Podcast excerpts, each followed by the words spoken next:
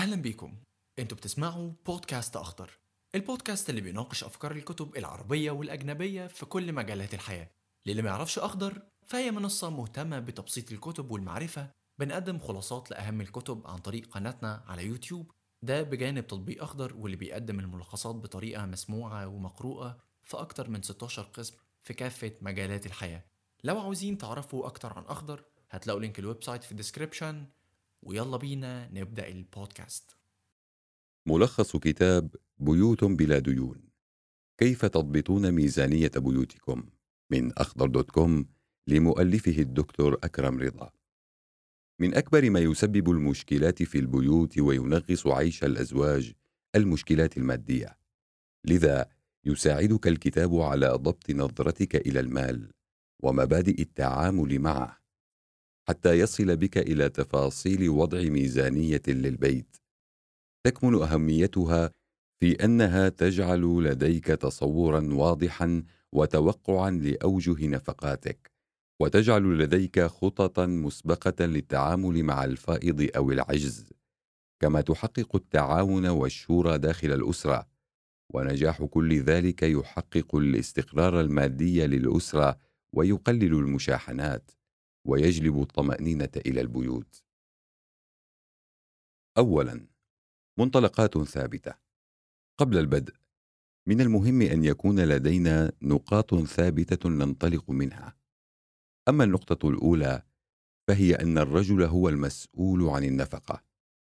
يقول تعالى الرجال قوامون على النساء بما فضل الله بعضهم على بعض. وبما أنفقوا من أموالهم. ويقول أيضا لينفق ذو سعة من سعته. اذا فالرجل هو المكلف بالكسب والإنفاق وهو مأمور كذلك أن يوسع على أهله كلما وسع الله عليه.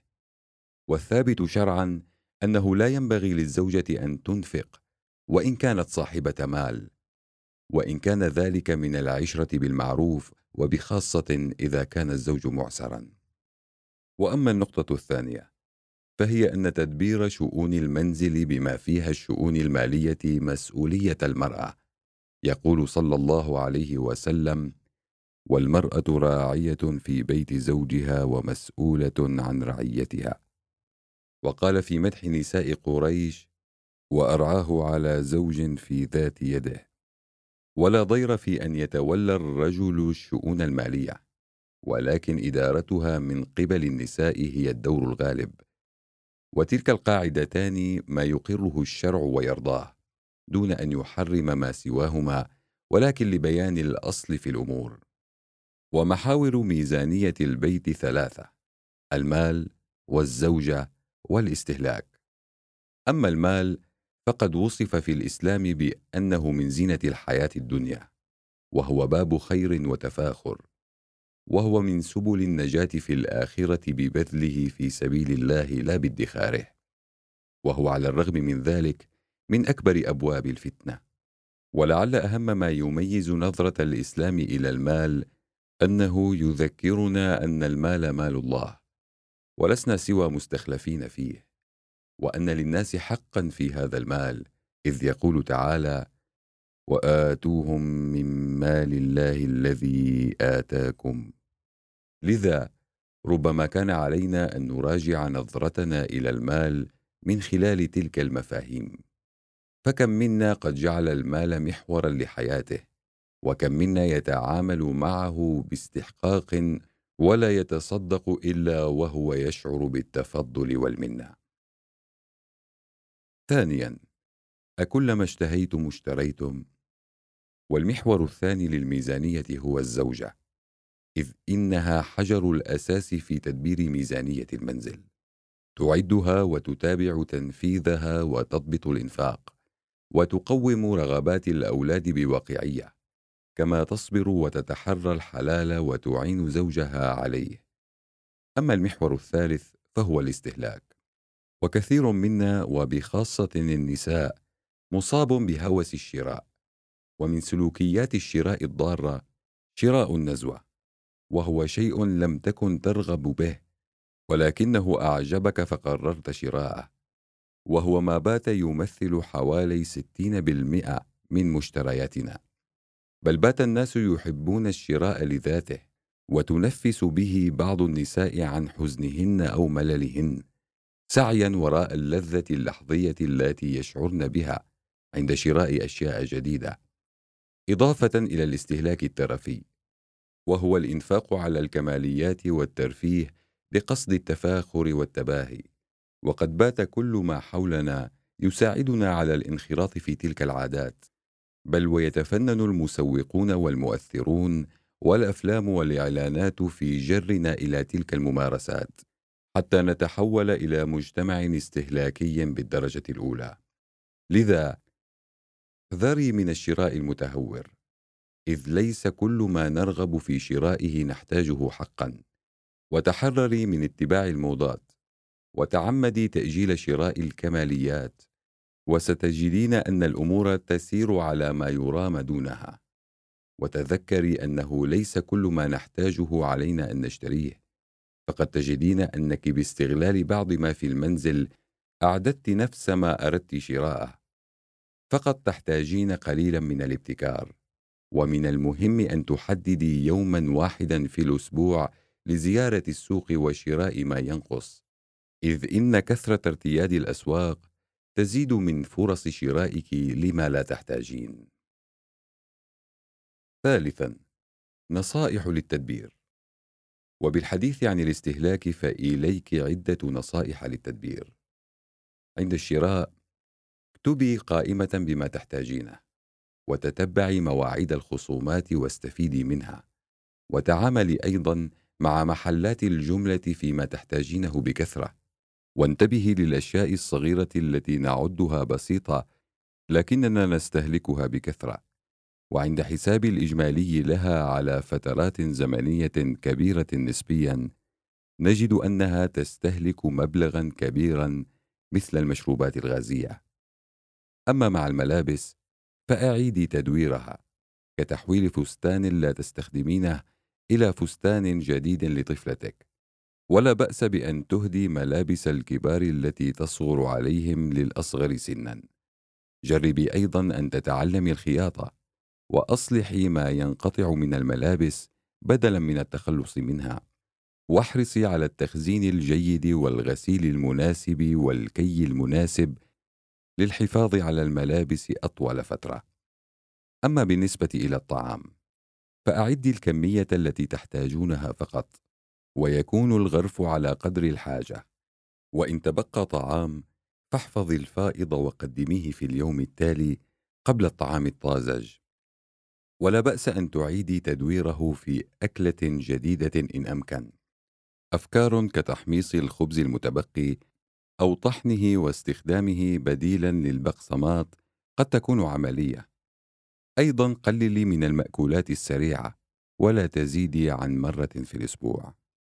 وكمبادئ عامة احرصي على إعادة التدوير وتعلمي ما يمكن عمله في البيت دون الاستعانة بأحد.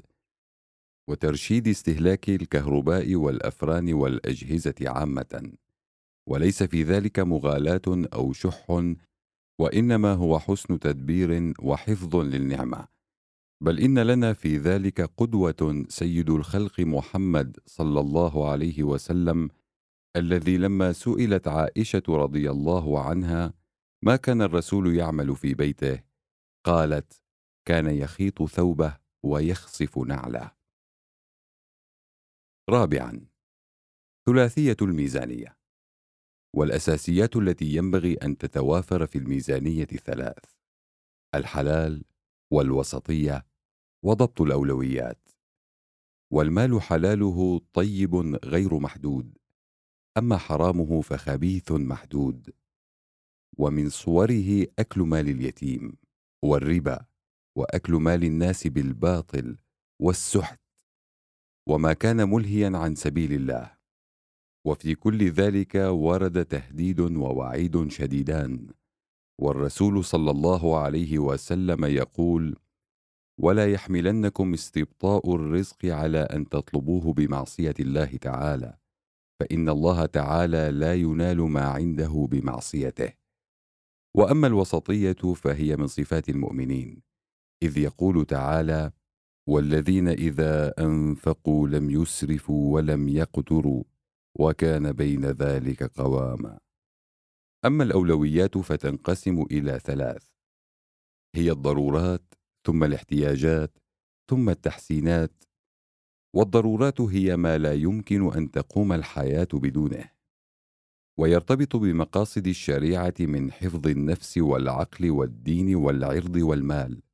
فنفقات حفظ النفس كالأكل والسكن والصحة ونفقات حفظ الدين كالعبادات وتعلم الدين والدعوة ونفقات حفظ العقل كالتعليم ونفقات حفظ العرض كنفقات الزواج ونفقات حفظ المال كالاستثمارات وغيرها.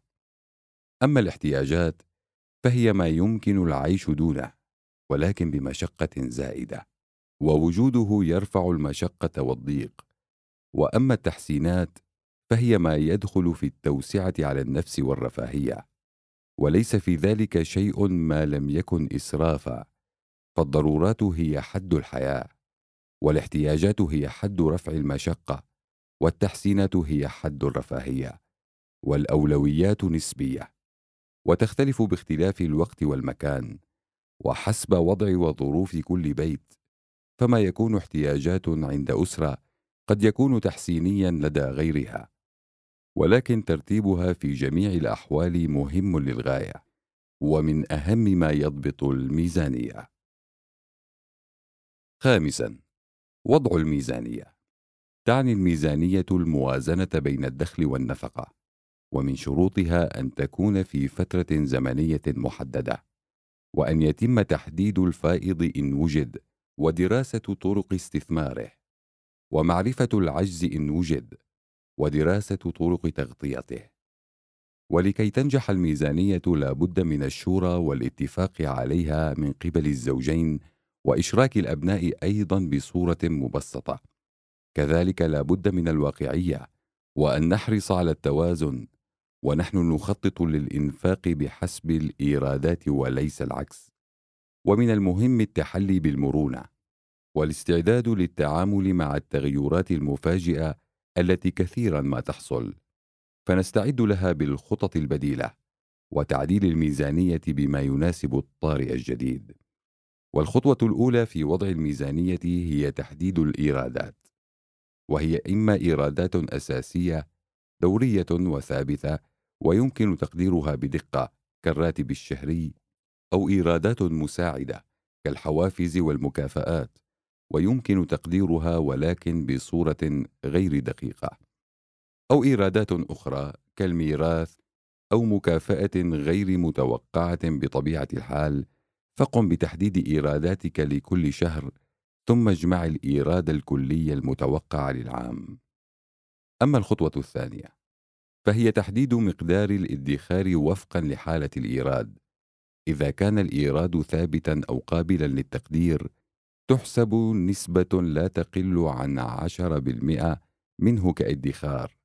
وإن كان متغيرا أو غير قابل للتقدير نقدر متوسط احتياجات الأسرة وما يزيد عن هذا المتوسط يتم ادخاره. وتخصم نسبة الادخار قبل تحديد الدخل الشهري وتقسيمه على النفقات.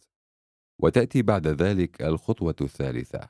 في وضع الميزانية وهي تحديد الأولويات وتكون وفقا للمراتب الثلاث التي ذكرت في الفقرة السابقة. سادسا تحديد النفقات.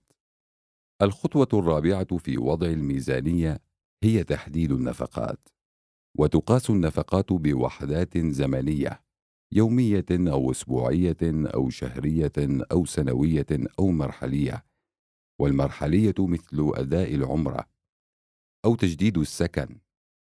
أما العمرية فمثل الحج أو إنشاء مشروع. قم بإعداد قوائم للنفقات. كل قائمة تشمل بندا للنوع والكمية والزمن يوميا اسبوعيا شهريا سنويا. وتقسم تلك القوائم على نفقات السكن والأطعمة والملابس والنفقات الصحية ونفقات التعليم والنفقات الأخرى كالأقساط والجمعيات كما تخصص قائمة لنفقات الكماليات والتحسينات كالولائم والاحتفالات.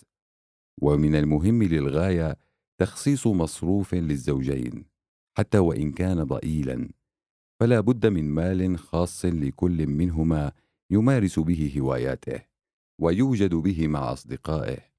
ويتحرر به من بعض الأعباء ويشتري به ما يرغب به لنفسه أو حتى ما يرغب به كهدية لزوجه.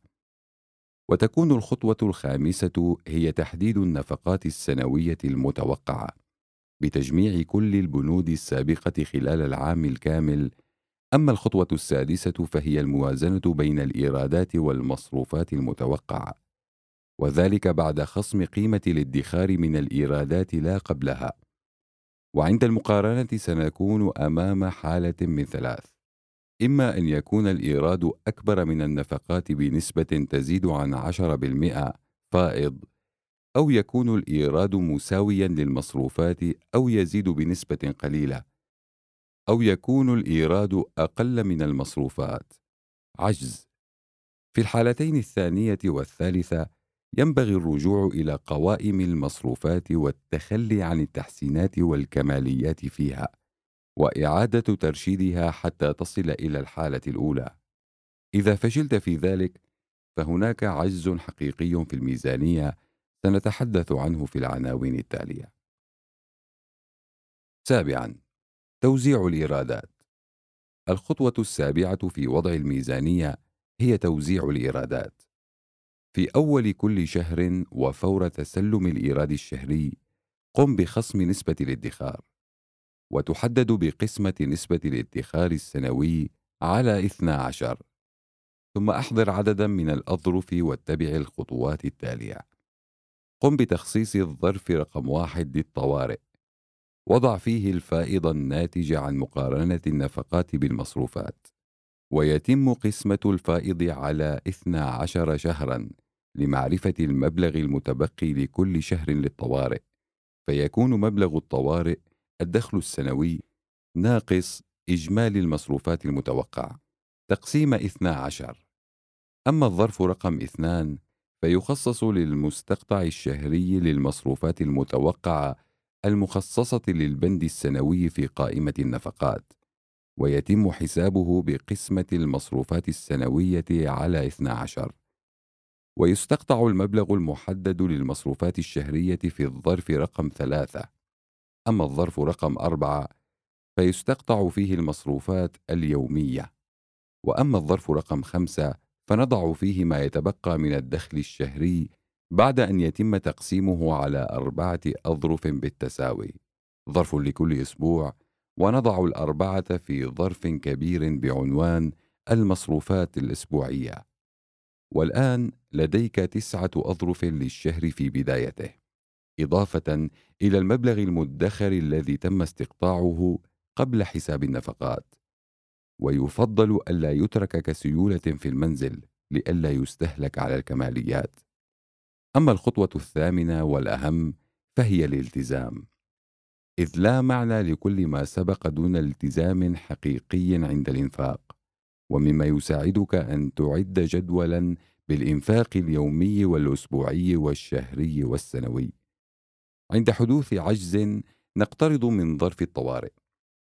وإذا توافر فائض في نقود الأسبوع نضعها في ظرف الطوارئ. ولا تكون المدخرات للتحسينات وحسب وإنما ننفق منها على الأمور المفاجئة غير المتوقعة والتي تؤثر في ميزانية البيت. كالمرض المفاجئ أو الغرامات أو الإصلاحات أو ننفق منها في تزويج الأبناء والهدايا والمجاملات. ثامنا الفائض والعجز.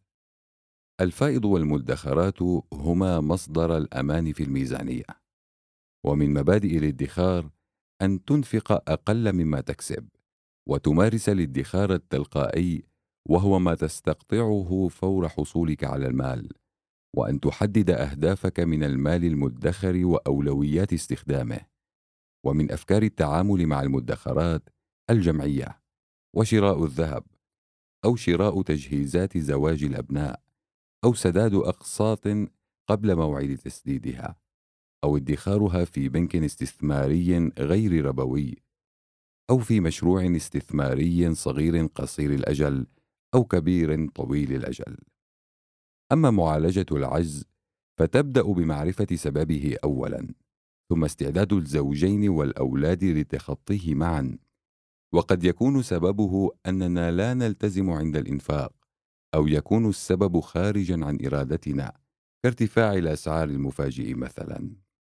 ويتلخص العلاج في طريقتين إما أن تنفق بشكل أقل أو أن تكسب أكثر وطريق تقليل النفقات يكون بعدم شراء إلا ما نحتاجه فعلا وشراء أقل من الحاجة بخمسة بالمئة والتدرج في التقليل وعدم الخروج عن قوائم الإنفاق والامتناع عن الأطعمة الجائزة والاستغناء عما يمكن الاستغناء عنه واستخدام أجهزة ذات استهلاك أقل للكهرباء مثل سخان الغاز بدلا من سخان الكهرباء. وبيع بعض الكماليات وتبسيط مستوى المعيشة والبعد عن التكلف في المظاهر ومحاولة استغلال مهارات أفراد البيت فيما يزيد التوفير كخياطة الملابس والكي وتصليح ما يمكن تصليحه إضافة إلى استغلال الخدمات العامة المجانية كالمكتبات والمتنزهات المجانية. أما طريق زيادة الدخل فعليك أن تستثمر في وقتك وطاقتك، وعلى الزوج أن يتعلم مهارات تزيد من دخله في وظائف فرعية ككتابة المحتوى مثلا. وقد تعمل الزوجة لتساعد في مصاريف البيت، أو تساعد ببعض المهارات كإعداد المأكولات المنزلية أو الخياطة والتطريز. وختاما تذكرا عزيزي الزوج وعزيزتي الزوجة أن أسوأ الحلول هو الدين، وكان الرسول صلى الله عليه وسلم يقول: أعوذ بالله من الكفر والدين، فقال رجل يا رسول الله: أتعدل الدين بالكفر؟ فقال رسول الله: نعم.